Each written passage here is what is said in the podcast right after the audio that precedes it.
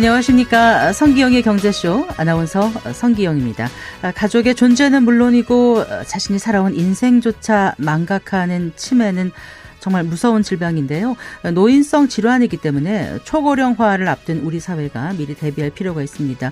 원인부터 치료제 시장까지 치매에 대해 궁금한 것들 알아보겠습니다. 아, 기존의 데이터베이스로는 수집이나 분석이 불가능할 정도로 방대한 양의 데이터를 빅데이터라고 합니다. 디지털 시대 빅데이터의 원조는 바로 정부라고 할 수 있는데요. 정부가 올바르게 데이터를 활용해야 하는 이유 함께 생각해 보겠습니다. 이 시간 유튜브로도 함께 합니다.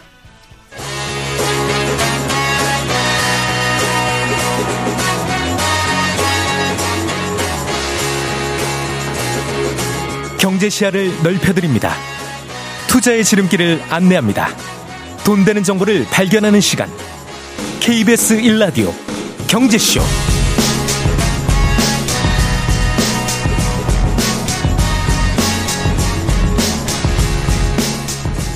아, 잠시 행정안전부 재난속보부터 알려드리겠습니다. 아, 오늘 3시 50분 고성군 평지 지역에 대설 경보가 발효됐습니다.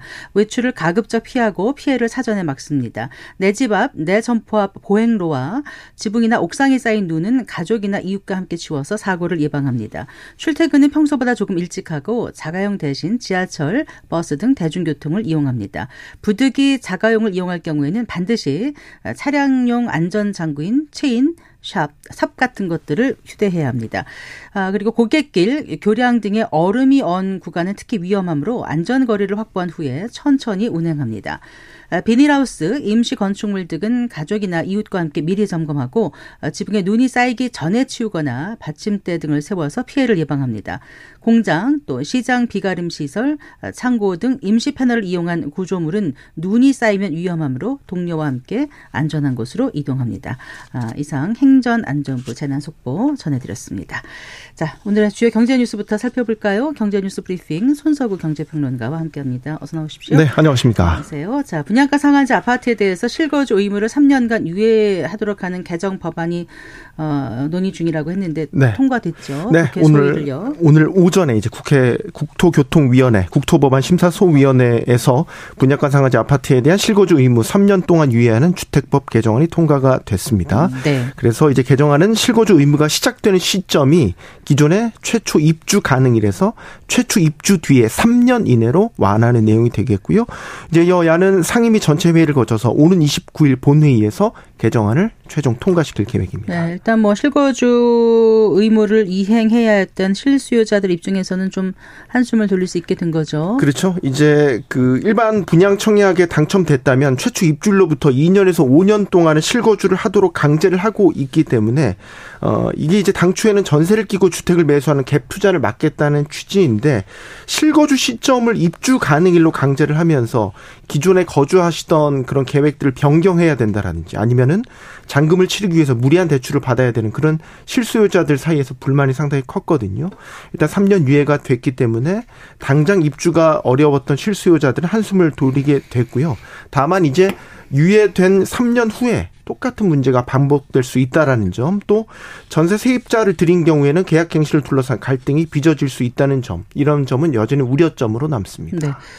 그리고요, 그 한국개발연구원 KDI에서 기존과는 완전히 다른 방식의 그 국민연금 개혁안을 내놨네요. 맞습니다. 어, 이번에 KDI가 제시한 방안이 기존 연금과 분리를 시킨 확정 기여형 방식의 신연금 제도가 되겠습니다. 음. 현재 논의되고 있는 개혁 방안은요, 보험료율을 높인다. 그리고 소득 대체를 낮춘다. 즉 기금이 고갈되기 전에 보험료는 더 내고 연금 수령액은 줄이고 받는 시기도 늦추는 게 전체적인 골자거든요. 네. 그러니까 보험료 더 내고 덜 받기죠. 근데 결국 재정 고갈을 늦추는 방안인데 근본적인 방지책은 아니라고 본 거죠. 그래서 또 하나 세대별로 형평성 문제도 있기 때문에 아예 다른 방식이 필요하다라고 본 그러니까 거죠. 지금의 방식을 지금 말씀해 주신 거고 맞습니다. 그런데 지금의 개혁 방식이 이제 그 재정 고갈 문제라든가 형평성에 음. 있어서 근본적인 해결책이 아니라고 본 거라는 말씀이시잖아요. 맞습니다. 네. 그러니까 현행 국민연금 제도가 유지되는 경우에 적립 기금 자체가 2039년에 1975조 원, 2조 원까지 모여서 이제 정점을 찍고요.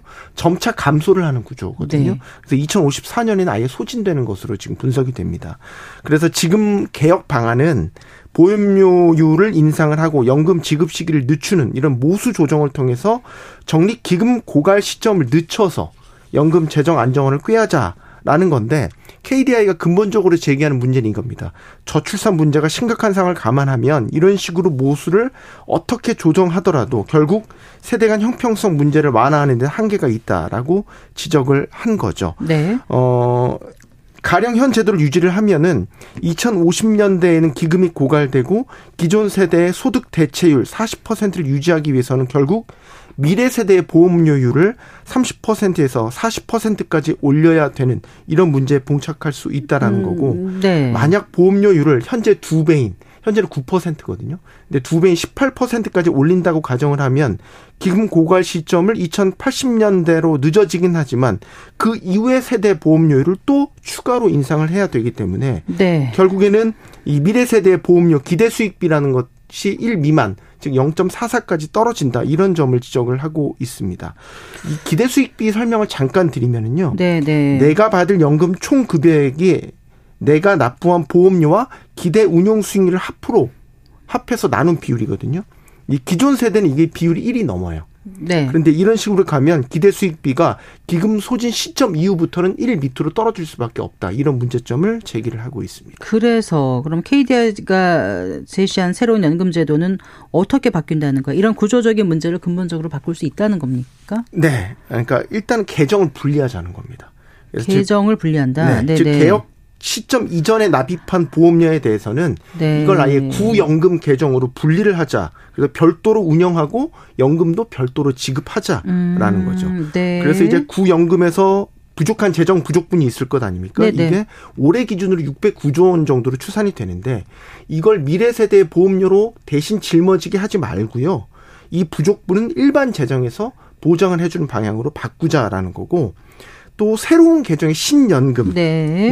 기대 수익비 아까 말씀드렸죠. 이거를 일로 완전히 맞추는 식으로 보장을 하되 예. 완전 적립식으로 바꾸자라는 거죠. 즉 내가 낸 만큼 돌려받게 되는 이런 영구적인 음. 재정 구조를 만들자라는 겁니다. 네. 이를 위해서는 이제 지급 방식이 바뀌어야 돼요. 네. 현재는 확정 급여형 방식이거든요. 네, 네. 어 그런데 이제 이거를 내가 납입한 보험료나 운영 수익이나 기대 여명 이런 것들의 실질 급여가 연동되는 확정 기여형으로 전환하는 안을 제시를 한 거고요. 네. 현재 논의되는 이런 모수를 바꾸는 개혁 시나리오와 달리 이렇게 신연금을 도입하게 되면 일단 연금 재정이 항구적으로 안정될 수 있고 신연금 보험료율, 그러니까 올려야 되는 보험료율도 15.5% 내외까지만 인상을 해도 현재 목표로 하고 있는 소득 대출 40%를 유지할 수 있다. 이런 음. 개혁 방안을 내놓은 네, 겁니다. 이제까지 논의해서 전혀 다른 걸 지금 내놨기 때문에 그렇죠. 약간 좀 이해가 어려운 분들도 계실 것 같고 그렇습니다. 네, 예. 기회가 되면 이 문제에 대해서 조금 더 얘기를 나눠보는 시간을 가져보도록 하겠습니다. 자, 직장을 다니는 그 대신에 그 육아를 전담하는 남성이 역대 최대로 늘어났다면서요? 네, 육아를 전담하는 남성이라고 한다면 이제 별도의 경제 활동은 하지 않고 예, 예. 육아만 하시는 네. 육아만 담당하는 남성을 뜻하는데요. 통계청에 따르면 어 지난해 이제 비경제 활동 인구 중 주된 활동이 육아였다라고 하는 남성분들이 네. 16,000명이었습니다. 어, 이게 1년 전보다 4,000명 증가한 거거든요. 그러면 퍼센테이지는 37.4%가 증가를 한 거니까 음. 상당히 많이 증가를 한 거죠. 네, 네. 이게 관련 통계 작성이 시작된 1999년 6월 이후에 연간 기준으로는 사상 최대 규모라고 네. 하고요. 이 연도별로 보면 빠르게 늘어납니다. 이 즉 육아 남성이 2013년에는 6천 명에서 3년 뒤 2019년에는 9천 명으로 늘었다가요. 2021년에 1만 3천 명 등으로 이렇게 가파른 증가세를 보이고 있으니까 한 10년간 통틀어 보면 3배 네. 이렇게 늘어난 셈입니다. 그렇군요. 또 눈에 띄는 게 하나 이제 40대가 가장 많았습니다. 육아를 전담하는 여성 비율은 그럼 상대적으로 좀 줄어든 건가요? 그렇습니다.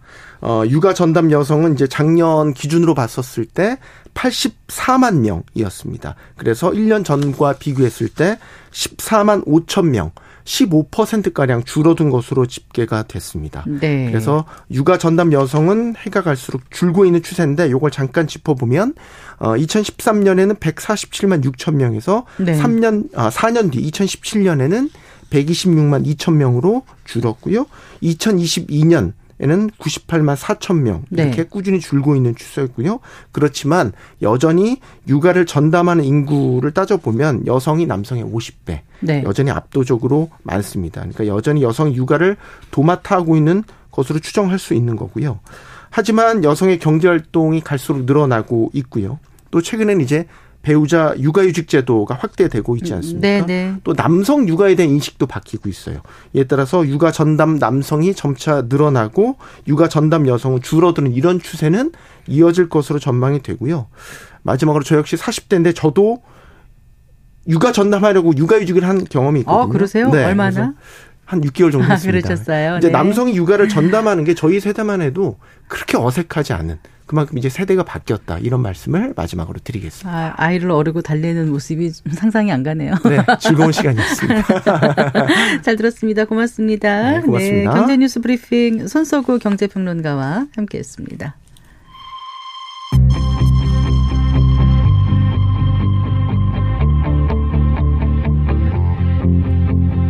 경제 전문가의 원포인트 레슨.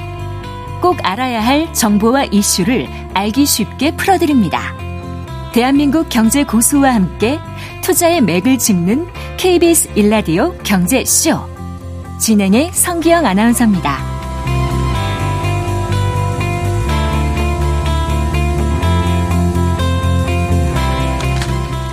네시 16분입니다. 아, 자식들을 가장 힘들게 하는 병 하면은 치매가 손꼽히는데요. 뭐 본인보다 가족이 불행한 병이라는 말이 나올 정도입니다.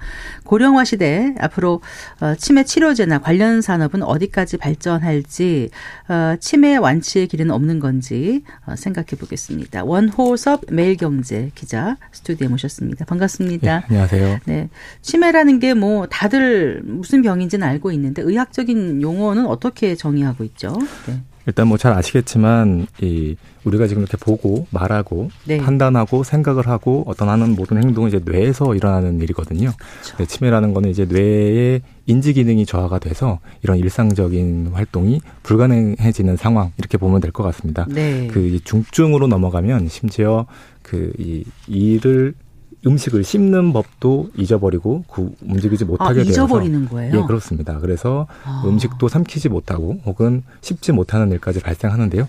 이 우리 뇌의 기능이 줄어들기 때문에 발생하는 일이라고 그렇게 보시면 될 것 같습니다. 네. 그 흔히 그 병원에서 경도적 인지 장애다 이렇게 표현하는 건 아직 치매라고는 보지 않는 건가요? 예, 경도 인지 치매 전 장애는? 바로 치매 전 단계라고 보시면 되고요. 네. 예, 그 네, 근데 치매 그 경도적 인지 장애를 방치하면 치매로 넘어갈 수 있다고 의사분들은 그러던데 예, 맞습니까? 맞습니다. 예, 매년 한 경도인지 장애 환자의 10에서 15%가 매년 그 치매로 전환이 되고 있고요. 네. 그래서 이제 이따 말씀드리겠지만 치매를 예방하는 가장 좋은 방법은 네. 경도인지 장애 판정을 받았을 때 치매로 진전되지 않도록 네. 그 최대한 노력을 하는 게 지금으로서는 가장 뭐 좋은 해결책이라고 음, 볼수 있습니다. 네. 치매에도 여러 종류가 있죠. 흔히 우리 에, 주변에서 보는 노인성 치매 그거는 알츠하이머 치매, 알츠하이머 네네, 치매. 그렇습니다. 네. 그리고 또 어떤 게 있죠? 그 크게 이제 알츠하이머 치매가 이제 전체 치매 환자의 60에서 70% 정도를 차지하고 있고요. 네. 그리고 이제 혈관성 치매가 한 10% 그리고 나머지 네. 치매가 있습니다. 그 알츠하이머 치매 같은 경우는 그 이 뇌가 쪼그라들면서 뇌가 축소되면서 뇌의 인지 기능이 저하된다고 볼 수 있고요. 그 혈관성 치매 같은 경우는 이제 뇌에 충격을 받다거나 뭐 네. 뇌경색이라든가 그런 일로 인해서 뇌세포가 파괴돼서 발생하는 그런 그 치매로 볼 수 있습니다. 그리고 네. 그 외에도 뭐 초록이 치매, 젊은 치매도 있고요. 알코올성 네. 치매도 있고요.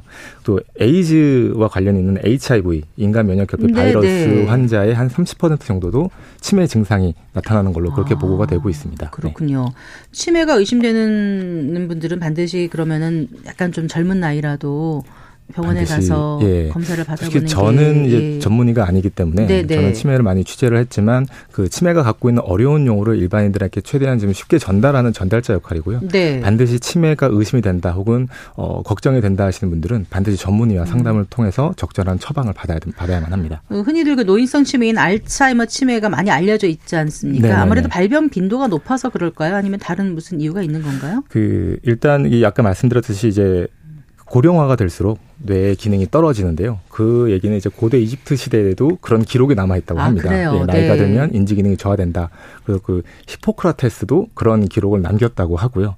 그래서 아직까지는 그 고령화가 진행이 되면 나이가 들면 그 과정에서 뇌의 인지 기능, 뇌 기능이 떨어지고 그래서 발생하는 게 알츠하이머 치매이기 때문에 네. 그 고령화 관련이 있다 보니까 알츠하이머 치매의 빈도수가 가장 높고요. 음. 하지만 이제 최근 나온 결과들을 좀 보면 어 나이 많으신 분들이 알츠하이머 치매에 걸리 많이 걸리는 건 맞지만 네. 그게 꼭 연관이 있지는 않다라는 얘기도 많이 하고 있습니다. 음, 그래요. 네. 그러니까 알츠하이머 치매의 원인은 지금 말씀하신 대로 그 뇌가 어쨌든 노화가 된 건데 저는 이제 그 전에 의학 프로그램을 좀 진행한 네, 네 적이 네. 있거든요. 거기서 뭐 베타 아밀로이드, 네, 네. 뭐 타우 단백질 뭐 이런 네, 얘기를 들어본 적이 네, 타우 tangle 뭐 이런 얘기를 네, 들어봤는데 그 얘기 좀 해주세요. 일단 현재 알려져 있는 원인은 그런 물질들이라고 하던데요. 예, 맞습니다. 지금 이제 아밀로이드 베타 말씀 잘해주셨는데 베타 아밀로이드 혹은 아밀로이드 베타라고 하는데요. 네. 이 아밀로이드 베타라는 단백질은 우리 몸에도 지금도 저도 갖고 있고요. 혈액을 다 돌아다니고 있습니다. 근데 음. 그게 이제 어떤 이유에서 뇌에서 이제 엉겨 붙어서 하나의 네. 조각을 만들기 시작하고요. 어. 그 만들어진 조각에서 독성 물질이 뿜어서 나오면서 아. 뇌 기능이 빠르게 저하가 됩니다. 네. 그런데 이제 아직까지 이거를 아밀로이드 베타 가설이라고 부르는데요. 어, 2000년대 초반 그때쯤에 이제 아밀로이드 베타를 없앴더니 쥐 실험 결과 없앴더니 인지 기능이 많이 개선되더라라는 네. 연구가 쏟아지면서 이제 많은 제약사들도 아, 아밀로이드 베타가 바로 이 원인이구나라고 네. 생각을 해서 아밀로이드 베타를 파괴하는 신약 후보 물질을 만들기 시작합니다. 네. 네. 그런데 어 2016년인데요. 그 일라이 릴리라는 글로벌 제약사가 미국 제약사죠. 네, 맞습니다. 그 네. 솔라네주맙이라는 그 베타 아밀로이드를 파괴하는 그 신약 후보 물질의 그 임상 실패를 발표하거든요. 아, 네. 네 10년 넘게 투자했고 천문학적인 네. 비용이 들어가는 임상 시험에 실패를 하다 보니까 그 당시에 그 글로 어 이제 그 과학계에서 이런 얘기가 나왔습니다. 그 우리는 뭐 잘못된 말에 올라타서 책찍질을 하고 있었다. 혹은 음. 이산이 아니었다. 라고 해서 음, 네. 베타 아밀로이드가 원인이 아닐 수도 있다. 라는 게 이제 그때부터 나왔고요. 네. 그 아까 말씀하신 타우 단백질이라는 게 이제 최근 들어서 많이 연구가 되고 네. 타우 단백질도 이제 치매 환자의 뇌에서 많이 발견이 되기 때문에 네. 타우 단백질에 좀 더 연구를 해야 되는 거 아니냐. 라는 이런 갑론을박이 아직도 이어지고 있는 상황이라고 보시면 될것 음, 그러니까 같습니다. 그러니까 베타 아밀로이드 가설이 지금 위협받고 있는 것 같다는 말씀을 해주셨는데, 자 그렇다면 지금까지 치매 환자들이 그러면은 그 복용했던 약 있잖아요. 네네. 뭐 치매를 좀 늦추는 약이다 이런 표현을 네. 하던데 그 약은 그럼 뭐 어떤 약인 거예요? 그 이제 뇌의 기능을 이제 좀 강화시켜 주는 거라고 볼 수 있는데요. 네네. 네. 뇌에서 우리 뇌에서는 이제 아세틸콜린이라고 하는 네네. 신경 네. 전달 전달 물질이 이렇게 분비가 됩니다. 네. 그래서 그 아세틸콜린이 계속 분비되게 하기 위해서 아세틸콜린 분해 억제제라는 걸 저희가 먹었던 겁니다. 그 그걸 먹으면 분해되지 아, 않게. 예, 맞습니다. 아. 그 분해되지 않게 해서 뇌 기능을 좀 어, 좋게 계속 유지되게 하는 건데 그 지금까지 그거와 관련된 약이 네 개가 출시가 됐는데요. 네, 그거는 네. 이제 효과가 많이 좀 떨어지고 네. 이미 치매가 많이 진행이 된 환자에게서는 또 효과가 많이 떨어지기 때문에 그 이제 많은 제약사나 뭐 영국에서는 아밀로이드 베타나 아니면 타우 단백질이나 이렇게 뭔가 근본적인 물질을 파괴하는 어 지금 신약을 개발해야 되는 거 아니냐. 그래서 이제 그 분야에서 지금 많은 연구가 이루어지고 음. 있다고 보시면 될 것 같습니다. 사실 네. 심장과 뇌는 인체에서 가장 중요한 기관 네. 중에 하나라고 할 수 있고, 근데 이제 뇌를 쉽게 우리가 뭐 이렇게 다른 기관처럼 열어보기도 어려운 네네. 네. 거고 아까 말씀하신 뭐 아밀로이드 베타든 뭐 타우든 이런 게 뇌에 끈적하게 엉겨 붙어 있는 거를 네. 아주 뭐 정교하게 떼낼 수도 없는 거고 네, 그러자니 그게 정확히 어 치매의 완 원인이다라고 단정하기도 지금 어려운 상황이니 예. 참 어려운 것 같아요. 예. 하지만 그 단정하기 어렵지만요. 네. 지금까지 수많은 연구 결과에 따르면 그 아밀로이드 베타는 네. 확실히 치매와 연관이 있다라는 거는 어느 정도 어느 정도는 합의는 좀 이루어져 있고요. 음, 네. 거기에 이제 타우 단백질도 추가로 네. 영향을 미친다라는 것들이 어떻게 보면 어, 치매 연구에 있어서 좀 이렇게 방향이 정립되는 단계라고 해야 될까요? 네. 그렇게 생각을 하고 있습니다. 네. 마치 저희가 의학 프로처럼 지금 되고 있는데 사실 그런 게 아니라 이제 치매가 어떤 건지 좀 이제 이해를 하고 네네. 사실 이게 고령화 시되면서 네. 그러니까 그 나이가 들면서 이제 뇌가 노화에 네, 되는 과정에서 치매가 발생하는 네. 거라면 우리가 이제 고령화 사회, 초고령화 사회로 이제 들어가는 진 그 길목이 있지 네, 네, 않습니까? 네네네. 그러니 더더군다나 치매에 걸릴 확률이 높은 네, 상황이고 많은 네. 사람들이 그럴 때 이제 어떤 이 시장이라든가 이런 걸 좀 이제 예측해 보기 위해서 이 시간을 마련한 거거든요. 네네. 지금 얼마나 많은 사람이 그럼 치매에 걸려 있는 거예요? 통계를 좀 갖고 와봤는데요. 네. 저희 한국 기준으로 올해 이제 치매 환자가 한 100만 명이 될 거라고 하고요. 100만 명이요. 좀 더 쉽게 말씀드리면 네. 65세 인구 중에 10명 중에 한 명이 치매 환자고요. 네. 아. 그리고 85세 인구 중에서는 10명 중에 4명이 현재 치매 환자라고 보시면 됩니다. 근데 이 환자 수는 앞으로 고령화에 따라서 점점 늘어나게 되는데요. 네. 2030년 예상치가 135만 명이고요. 네. 2040년에는 200만 명을 넘어서고 이제 2050년이 되면 네. 300만 명을 넘어설 거라는 전망이 계속 나오고 있습니다. 그래서 현재 그 치매 관리 비용 국가가 비유 지불하는 치매 관리 비용이 약 18조 원인데요. 네. 이게 국내 GDP의 약 1%에 해당합니다. 그런데 앞으로 그 인구 수는 줄고요. 네. 그러다 보니 어, 이 GDP에서 노인 인구는 늘어나고 네, 상대적으로. 맞습니다. 예, 그래서 2040년에는 이 비용이 이제 57조까지 지금의 3배로 늘어날 거다. 그리고 2050년에는 이제 뭐 거의 100조에 가까운 88조 원. 어. 점점 더 어려워지는 상황. 한 20년 전만 해도 치매하면은 무슨 좀 숨기고 이런 예, 병이었잖아요. 근데 네, 지금은요. 병문안 가서 이제 어느 분 돌아가셨다 무슨 장례식장 가면 대부분 그 네. 정도 인지장애든 치매 네. 증상을 앓다 가신 분들을 많이 봤는데 85세 이상 인구의 40%가 치매라니까 네, 네. 어떤 건지 확 와닿아요. 네, 그리고 또 고령화가 네. 되다 보니까 저희 수명도 늘어나고 있잖아요. 저희 네. 과학기술 발달과 함께. 그러니까 치매는 이제 항상 멀리 있는 게 아니고 남의 음. 일이 아니라 이제 자기 일이라고 생각하는 그런 생각이 필요할 그렇죠. 거라고 생각합니다. 아무리 공부를 한다고 치매 안 걸리는 것도 아니고. 맞습니다. 맞습니다. 그렇죠. 건강하다고 치매 안 걸리는 것도 아니고. 자, 그러니 자연스럽게 치매 치료제 시장 규모가 커질 수밖에 없겠네요. 예, 예. 근데 아까 말씀드렸듯이 현재 이제 치매 와 관련된 약이 옛날에 개발된 거 4개가 있고 최근에 네. 개발된 것들은 이제 아직 효과 부분에 있어서 100% 완벽한 것이 아니기 때문에 네. 어, 국내로 따져도 2025년에 치매 시장 규모가 한 3,600억 정도 될 거라고 하고요. 네. 전 세계 시장을 비교해 봐도 2020년에는 2조 원, 2030년에는 불과 이제 18조 원입니다. 근데 이게 많아 보이지만 현재 당뇨병 글로벌 당뇨병 시장 규모가 177조 원에 달하거든요. 그러니까 177조 네, 원. 네, 네. 네. 그 이유는 당뇨병이나 당뇨병이라든가 아니면 뭐 고지혈증이라든가 고혈압과 같은 이런 질병들은 만성 질환이 됐잖아요. 네, 네. 꾸준히 관리해야 되는 약을 꾸준히 먹고 그렇기 때문에 이제 시장 규모가 상당히 큰데 치매 역시 어떤 그 100% 알약을 먹었을 때 뭐 치매를 낫게 하는 신약이 개발되기 전까지는 네. 치매도 관리하는 만성 질환처럼 제가 다뤄야 된다고 저는 생각을 하거든요. 네. 그러다 보면 지금 신약이 따로 없기 때문에 치매 시장 규모가 조금 다른 그 당뇨병과 같은 거와 비교했을 때 지금 적긴 하지만 네. 앞으로 그런 기술들이 많이 발전되면 당뇨병 시장은 충분히 뛰어넘는 그 규모의 시장으로 성장할 거라고 생각합니다. 뭐 네. 예를 들면 뭐 지금 고지혈증 약을 많이 드시고 계시잖아요. 네. 예, 저도 먹고 있습니다. 아, 그러세요? 예. 어, 체형이 좋으신데 아, 저는 안 먹어요. 아, 정말요. 네. 네. 그런데 이제 네. 만약에 네. 그 하루에 하나씩 꾸준히 먹으면 음. 치매를 뭐 늦춰줄 수 있다라든가 네. 뇌 기능을 좀 강화시킬 수 있는 어 약이 정말 음, 출시된다고 하면 조금 줄일 수 있다든가 예, 이러면 맞습니다. 네. 그러면 저 같아도 다른 데돈안 쓰고 그거를 사서 다른 거보다도 예, 자신의 존엄을 지키는 예, 맞습니다. 그런 네, 치매에 걸리지 않는다는 게 네, 치매 시장 규모는 앞으로 어떻게 됐든 간에 아... 천문학적으로 커질 거라고 저는 생각을 하고 있습니다. 네. 그래요. 네. 그러면 지금 이제 신약을 개발 중인 회사는 어, 어느 정도나 있습니까? 예, 대표적으로 아까 말씀드렸던 일라의 릴리 같은 회사가 이제 치매 정말 진심으로 치매 연구를 하고 있고요. 네. 몇 차례 실패를 했지만 끊임없이 계속 신약을 후보 물질을 발굴하고 임상을 통해서 효과를 확인하고 있는 단계라고 보시면 될 것 같습니다. 그리고 이제 2021년에 새로운 신약을 출시했던 바이오젠 네, 네. 예, 후보 어, 그 연구하고 있는 회사 중에 하나라고 볼 수 있고요. 둘 다 미 제약 회사죠? 아닌가요? 예.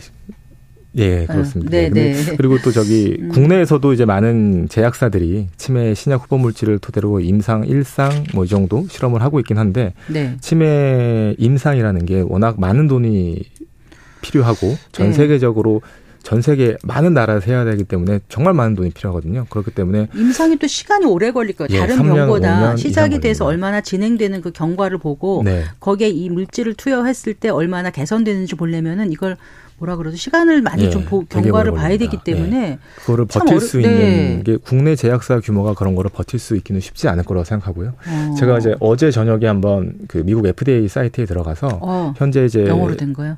아, 예, 그렇습니다. 네. 번역 눌러서 네, 아, 번역 확인했는데요. 눌러서, 네. 확인을 했는데요. 현재 이제 임상 중인 미국에서 네. 임상을 등록을 해서 임상이 진행 중인 신약 후보 물질 치매와 관련된 네. 총 77개로 나왔습니다. 아 그래요. 예. 그러니까 지금 당장은 아닐 수도 있지만요. 네. 좀 많은 연구자들 만나서 이야기해 보면 향후 10년 안에 획기적인 치매 신약이 나올 가능성은 좀 낮을 수 있다. 다만 아, 지금 낮을 수 있다. 네. 아. 하지만 지금 수많은 제약사들, 글로벌 제약사들이 정말 많은 돈을 쏟아부어서 이 네. 시장을 정복하려고 노력을 하고 있기 때문에 10년 뒤에는 그래도 정말 효과가 정말 눈에 띄는 정말 좋은 어, 치매 신약들이 나올 수 있기 때문에 우리가 해야 될 일은 그때까지 그런 약이 나올 때까지 치매에 걸리지 않게 우리 건강을 잘 유지하는 음. 게 가장 좋을 것 같습니다. FDA에서 77개 사를 발견하셔가지고 저는 네.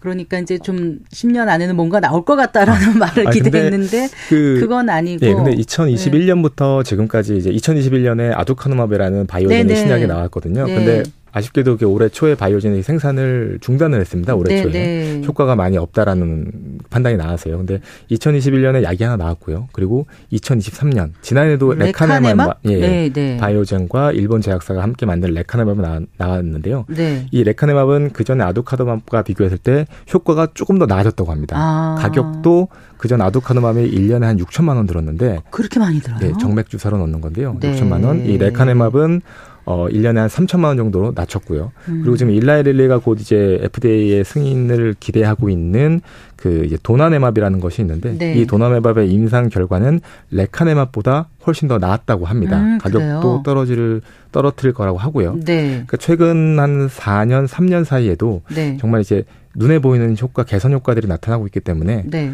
어, 한 10년 정도만 지나면 네. 이 효과들이 쌓이고 쌓이다 보면 정말 이제 아, 좀 희망이 생기네요. 예, 네. 효과 좋은 약들이 아두카누맙하고 레카네맙하고 도나네맙 네. 이거 이것들은 전부 다 아까 말씀하신 베타 아밀로이드를 맞습니다. 파괴하는 그런 파괴하는 어, 그런 신약 후보 물질이라고 보시면 될 것 같습니다. 네.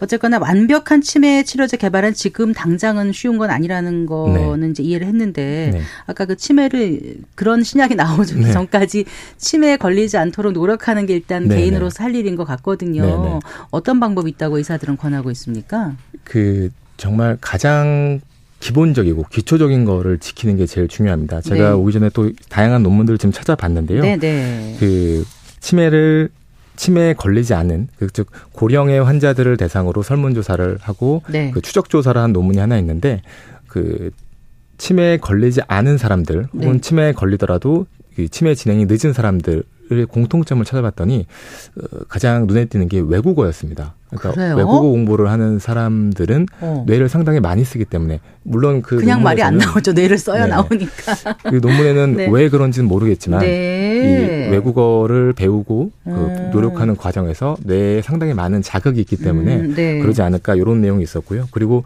뇌를 건강하게 유지하는 정말 과학적으로 증명된 방법이 정말 하나 있습니다. 누구나 지킬 수 있는 건데 못 지키는 바로 일주일에 한 세 번, 네 번 유산소 운동, 땀을 흘리면서 주기적으로 유산소 운동을 하는 것들. 음. 네. 그렇게 할 경우에는 그리고 술, 담배 줄이고요. 술, 담배 안 하고 그렇게 건강한 삶을 지키면 음. 예, 치매를 최대한 지연시킬 수 예, 있다가 그 과학적으로 기자님 네. 하면 이제 치매 기사 많이 네, 쓰신 네. 거로 알고 있습니다. 근데 사실 치매 하면은 보호자가 정말 힘든 병이고 보호자가 나중엔 지쳐서 쓰러지는 그런 네. 병이다라고 얘기하는데 관련해서 정부의 어떤 제도적 지원도 필요할 것 같고요. 그런 말씀도 좀 해주세요. 네, 제가 실은 치매에 관심을 많이 갖게 갖고 치매를 이제 취재 열심히 취재하고 치매 연구자들 많이 만났던 이유 중에 하나가 저도 이제 치매 어, 환자가 가족 중에 있거든요. 그러다 보니까 음, 네. 그 상황에서 어좀 많이 알고 싶었고요. 치매에 대해서 어떻게 하면 좀 이걸 늦출 수 있을까 혹은 보호자들은 어떻게 해야 될까 이런 네. 거에 궁금해서 많은 분들을 만났는데 네. 보호자의 경우에는 정말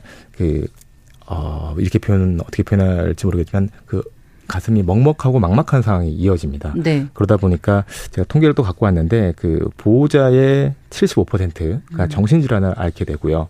60%는 수면 장애를 네. 앓고 있고요. 그리고 극단적인 선택을 생각하는 비율도 16%나 예.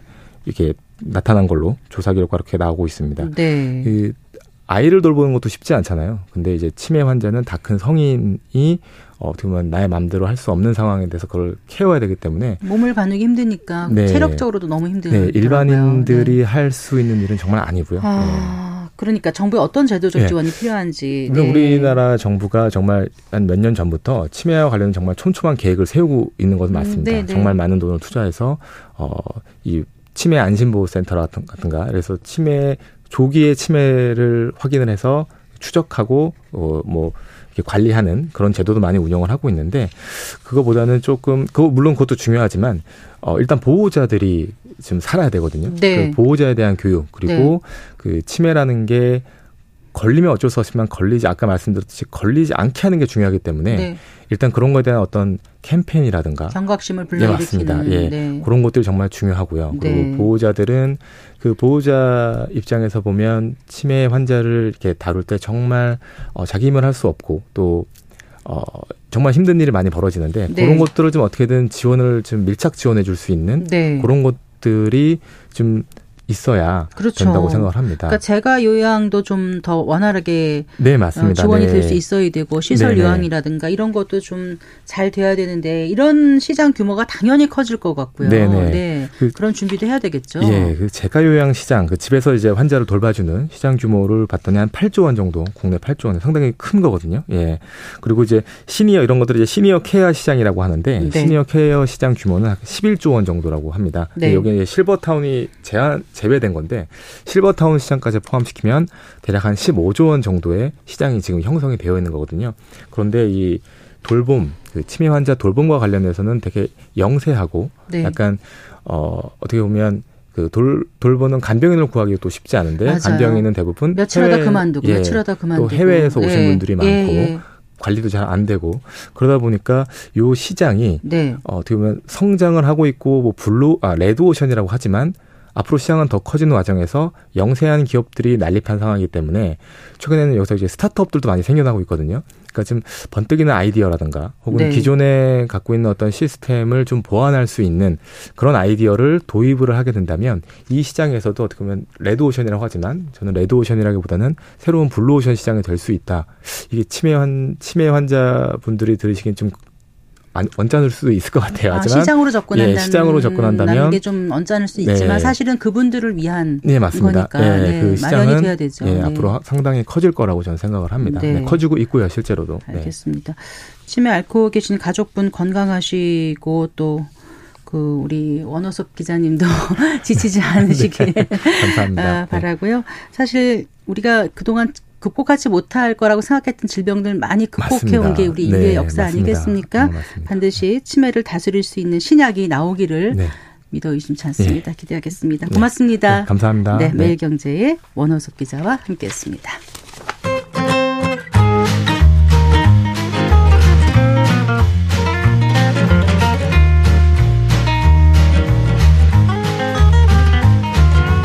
경제 맛집 투자 핫플. 지금은 돈 벌기 딱 좋은 시간. KBS 일라디오 경제쇼.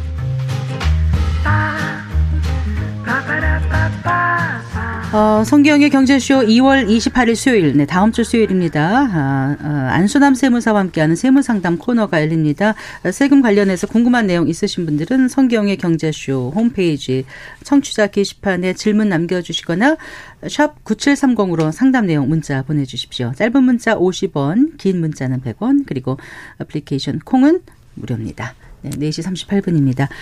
에, 디지털 기술의 혁신으로 새롭게 창출되는 상품과 서비스가 우리 경제와 일상에 미치는 영향에 대해서 생각해보는 순서입니다. 디지털 이코노미 오늘도 KDI 한국개발연구원 김동영 박사와 함께하겠습니다. 어서 나오십시오. 안녕하세요. 안녕하세요. 자 오늘 디지털 시대의 중요한 데이터에 대해서 말씀해 주신다고요.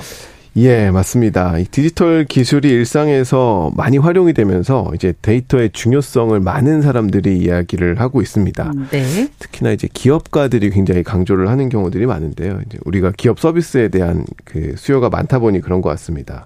뭐 과거에 이제 데이터를 처리할 하드웨어가 없어서 데이터가 있어도 사실 이걸 어디다 써? 이런 생각들을 많이 했습니다. 네. 하드웨어가 이제 굉장히 좋아지면서 아무리 큰 데이터라도 충분히 다룰 수 있게 발달하다 보니까 빅데이터라는 또 새로운 용어가 생겨나기도 했었죠. 네. 근데 이제 오늘 얘기하고 싶은 건 데이터 그 자체에 대한 부분도 일부 있습니다만 이 언젠가부터 데이터가 민간에서만 잘 쓰면 되는 어떤 생산 요소쯤으로 여겨지고 있는 것 같습니다. 혹은 민간이 써야만 굉장히 잘 쓸 수 있는 도구다. 이렇게 생각을 하는 것 같아요.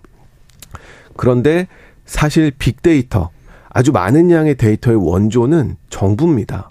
네. 정부만큼 많은 데이터를 가지고 있는 주체는 사실 있을 수가 없거든요. 예. 그래서 빅데이터라고 한다면 이제 구글과 같은 빅테크 기업들을 떠올리기가 쉽지만 정부만큼 많은 데이터를 다양하게 갖고 있기도 어렵고요. 네네. 정부는 통치를 위해서 어쩔 수 없이 가지고 있어야 됩니다. 세금도 이제 정부만 거둘 수가 있잖아요. 네. 그리고 복지를 주더라도 내가 혜택을 주는 대상이 남자인지 여자인지 나이가 어떻게 되는지 외국인인지 내국인인지 이런 것들을 디테일하게 알아야 되기 때문에 네. 이 빅데이터와 정부를 연관시키는 이미지를 한번 드리기 위해서 이 데이터와 정부의 중요성에 대해서 이야기를 해보려고 합니다. 네. 자, 그러니까 이제 빅데이터의 원조 가장 많이 갖고 있는 거는 정부라는 말씀이신데 자, 그러면 막대한 데이터를 갖고 있는데 어떻게 쓰고 있죠?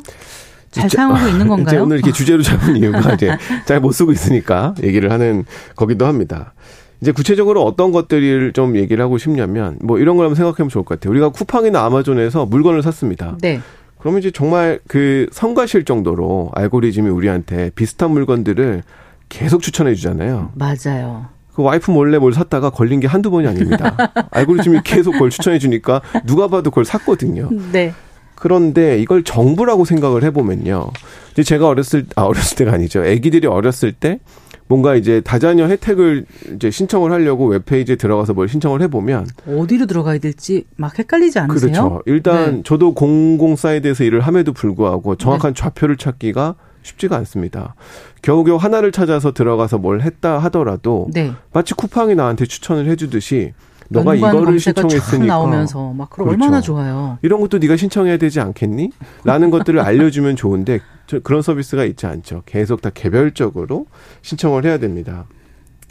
이게 사실은 뭐 편리성에 대해서 얘기한 것 같지만 경제적으로 어려운 누군가라고 생각을 해본다면 굉장히 많은 혜택들, 실질적인 지원들을 놓치고 있는 그런 결과가 수 이어질 수도 있는데 있습니다. 안 하게 해놓은 건 아니겠죠, 설마? 아 그렇지는 않습니다. 굉장히 복잡한 것들이 있기 때문에 네, 네. 할 수 있는데 안 한건 그 아닙니다. 그러면 이렇게 이제 민간 음, 기업 서비스하고 달리 정부의 서비스가 부족한 거는 단지 불편하기만 하고 말 문제는 아니잖아요, 박사님. 맞습니다. 이런 부분들을 한번 말씀을 드리고 싶어요. 물론 이제 불편함도 문제인데요. 그냥 불편함으로 치부를 해버리면 그 불편함쯤은 감수를 해야지라는 논리로 이어질 수도 있는데요.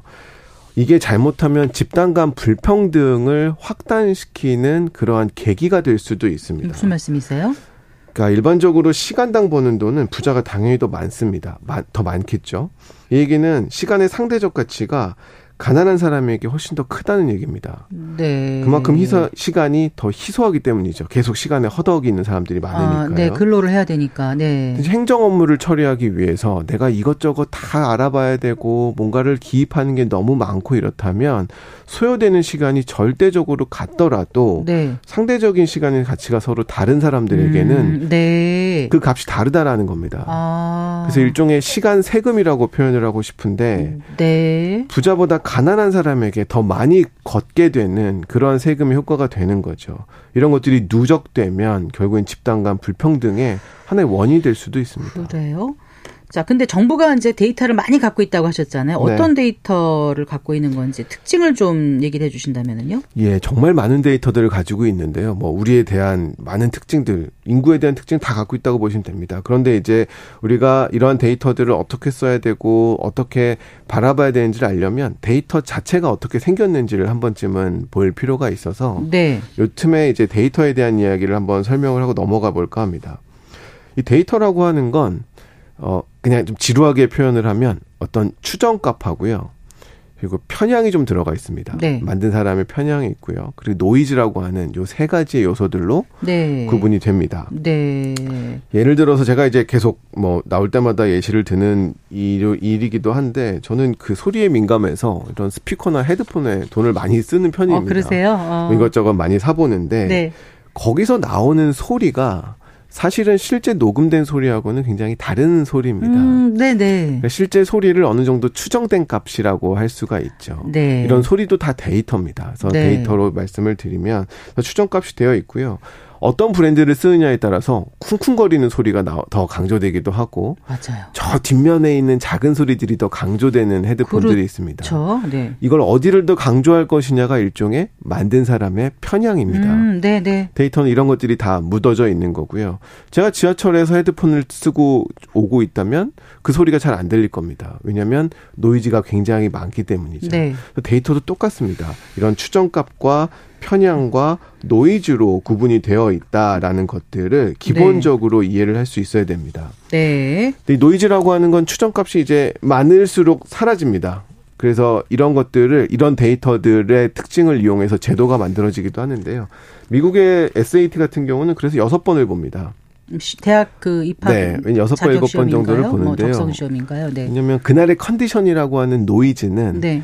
여러 번 시도를 할수록 계속 감소하고 실제 그렇죠. 실력의 추정을 더 잘할 수 있는 데이터가 남아질 수 있기 그렇겠네요. 때문에 네. 이제 이러한 것들이 데이터의 특성을 이용해서 정책에 반영되는 사례라고 할 수가 있죠. 그래서 지금 데이터의 특징이 이제 본질이 추정, 편향, 네. 노이즈가 있다는 거잖아요. 맞습니다. 그러니까 그러면 어 데이터 개념을 지금 말씀하신 그 특징 우리가 이해해야 되는 거. 아까 말 처음에 말씀하신 정보 서비스가 부족했는데 그게 불평등까지 야기한다는 거와 어떻게 맥락이 닿는 건지 좀 설명을 해 주세요. 예, 사례를 들어서 한번 설명을 해볼까 싶은데요. 네. 기본적으로 드리고 싶은 말씀은 데이터라고 하는 건 조금은 비판적이고 봐야 되고 저게 어떻게 쓰이는지를 잘 봐야 된다라는 점들 정보 네. 서비스에서도 미국 경찰 80년대 90년대 미국 경찰 얘기를 한번 해보고 싶습니다. 네. 그 당시가 이제 어떤 시기였냐면 그 신공공관리 이론이라는 것이 유행하던 시기예요. 그러니까 정부라고 하는 이 관료제 조직에서도 효율을 따져야 된다라는 네. 것이 굉장히 유행하던 시기입니다. 아. 그러다 보니까 데이터 중심의 의사결정들이 곳곳에서 생겨나기 시작을 했습니다. 그랬군요.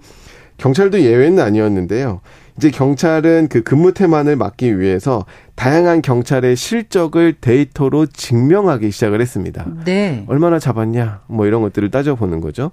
그러다 보니까 이제 어떤 문제가 생겨나기 시작을 하냐면 데이터로 잡히는 업무만 하는 겁니다.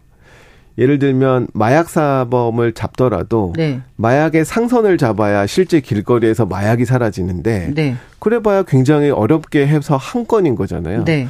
그런데 마약 유통책을 잡는 건 상대적으로 쉬울 겁니다. 그리고 데이터에 여러 건으로 잡히게 되고요. 음. 그러니까 진짜 해야 될 일보다는 데이터 중심의 어떤 일들을 하는 이러한 일들이 발생이 되기도 하고요. 그럼 실제 네. 마약이 사라지지 않는 거죠. 네. 그리고 범죄율이 문제다라는 기사가 나오기 시작을 하면 네. 범죄율을 낮추는 시도를 합니다. 네. 예를 들어 살인은 시체가 있으니까 이제 거부 이제 어떻게 조작할 수가 없죠. 뭐 조작이라는 표현 은 아니지만 그런데 상해라든지 강간 같은 건 증거 불충분이라는 것들로 네. 범죄가 아닌 걸로 만들 수가 아, 있거든요. 범죄율을 낮출 수 있다. 그래서 80년대나 90년대에 데이터 중심의 의사결정이 미국 경찰에 시작이 되면서 이제 이런 변화들이 생겨나기 시작을 했습니다. 그러니까 데이터라고 하는 걸 정확히 이해하지 못하고 정책을 만들게 되면 이러한 부정적인 결과들이 일어날 수 있다라는 거죠. 네, 그래요. 그러니까 결국 빅데이터를 의 원조는 정부고 정부가 정말 막강한 데이터를 보유하고 있는데 네. 그걸 갖고 있는 정부부터 지금 데이터를 잘 활용해야 한다 이 말씀을 하고 싶으신 것 같아요 오늘. 그렇죠. 데이터의 네. 양도 중요하지만 네. 데이터가 어떻게 생겼는지 그리고 데이터의 특성에 따라서 어떻게 쓰느냐에 따라서 어떤 좋은 서비스가 이루어질 수 있는지를 종합적으로 정부가 판단해야 된다는 이야기를 이렇게 길게 하고 있는 겁니다. 네, 사실 제가 재직하고 있는 KDI도 그 데이터 때문에 생긴 겁니다. 네, 그 경제 정책을 만들고 싶은데 그 당시만 하더라도 경제가 어떻게 생겼는지에 대한 객관적인 수치들이 없다 보니까 아, 네. 정책을 만들 수가 없어서 이제 그 당시에 이런 기관을 만들어서 경제 정책의 기반들을 쌓기 시작을 하는 거죠. 네. 자, 그 데이터가 정확하지 않으면 복지 국가로 가는 것도 사실 쉽지 않겠어요. 그렇죠. 왜냐하면 이렇게 생각하시면 됩니다. 우리가 데이터 지금까지 데이터가 없던 시절, 그러니까 잘 활용할 수가 없었던 시절에는 정부 서비스가 그룹화돼 있었어요. 네. 65세 이상. 음. 뭐 어떤 뭐 어떤 조건 네. 이렇게 그룹화를 해놓고 그 그룹에 들어오냐 안 들어오냐에 따라서 수급의 대상이 되고 그렇지 않은 경우가 생겨나기 시작을 했잖아요. 네, 네. 근데 사실 그 밖에서 굉장히 도움이 필요한 사람들도 많습니다. 네. 근데 우리가 쿠팡이나 아마존 같은 넷플릭스, 메타 이런 서비스를 보면 다 데이터를 바탕으로 개별화합니다. 네. 그룹화가 아니라 개별화를 해서 날 너무 잘하는 것 같아 이런 생각 들 그렇죠. 있잖아요. 네. 그 사람에 맞는 서비스를 제공을 음, 해주는데 네네. 그런 것들이 이제 이루어지지 않다 보니까 실질적인 복지의 사각지대가 과거나 지금이나 사라지지 않는 모습 계속해서 나타나고 있는 겁니다. 음, 의도가 됐든 아니든 정부가 데이터를 잘못 수집하거나 네. 혹은 제대로 잘 사용하지 않으면 어떻게 보면 불필요한 정책도 만들 수 있고 아니면 더 나쁜 정책이 될 수도 있겠네요. 맞습니다. 이 사회학자들이 좋아하는 게 굉장히 극단적인 사례입니다. 그래야 비교할 수 있으니까요. 비교해 주세요. 이게 이제 미국의 흑인 거주 지역과 백인 거주 지역의 차이에서 나타납니다.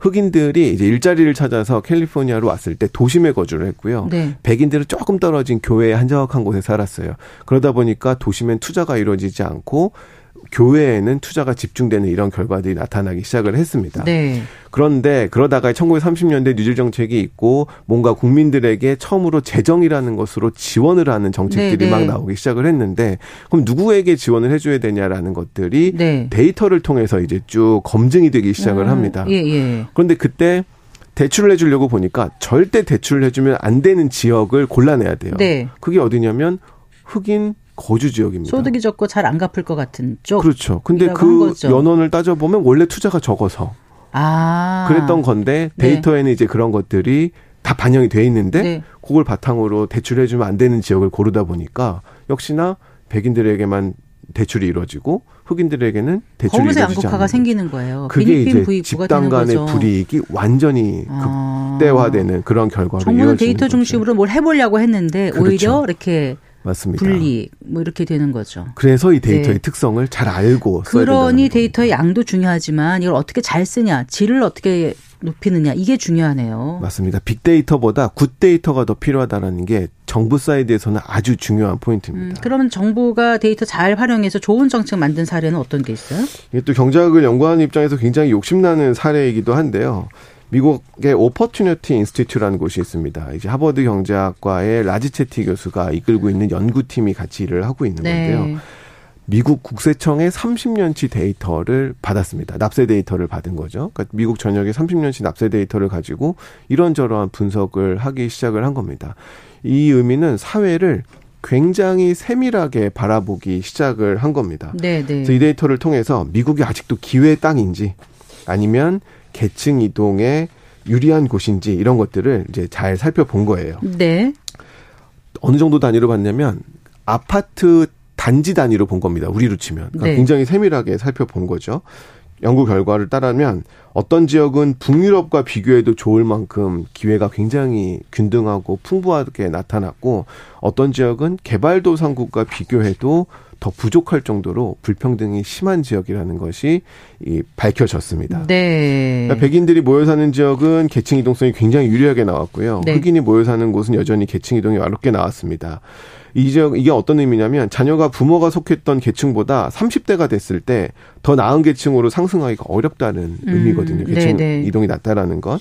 그래서 미국의 모든 지역의 계층 이동성을 색깔로 표현해서 이제는 국민들에게 제공하는 홈페이지도 만들어 놨습니다. 그래서 그걸 어떻게 활용을 했다는 말씀이세요? 이게 이제 정책에 어떻게 반영이 됐냐면 네. 그 거주비 지원을 할 때 어, 계층 이동성이 높은 지역으로 흑인들이 이전을 해야만 그때 거주비 지원금을 제공을 해줍니다. 왜냐하면 네, 네. 자녀가 부모 세대보다 더 잘 살 수 있는 곳에 재정이 투입되어야 하니까요. 네. 이렇게 데이터가 세밀하게 효과적으로 쓰일 수가 있는 거죠. 네. 자, 빅데이터 시대에 좋은 정부라는 게 결국은 그 빅데이터를 굿데이터로 잘 활용해야 된다 이 말씀이시죠? 맞습니다. 네. 국민들이 정부를 찾아가기 전에 국민들을 개별화해서 정부가 먼저 찾아갈 수 있는 서비스를 제공하는 것이 이 디지털 시대의 또 좋은 정부의 하나의 특징이라고 할 수가 있고요. 네.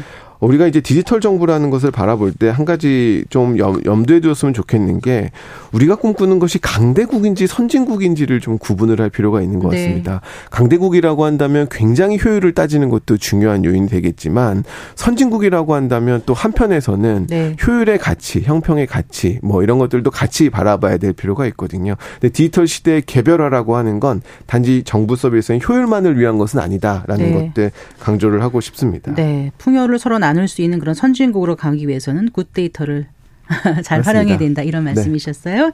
네, 잘 들었습니다. 고맙습니다. 감사합니다. 네, 김동영 KDI 한국개발연구원과 연구원 박사와 함께했습니다. 네, 성기영의 경제쇼 오늘 순서 여기까지입니다. 저는 아나운서 성기영이었습니다. 고맙습니다.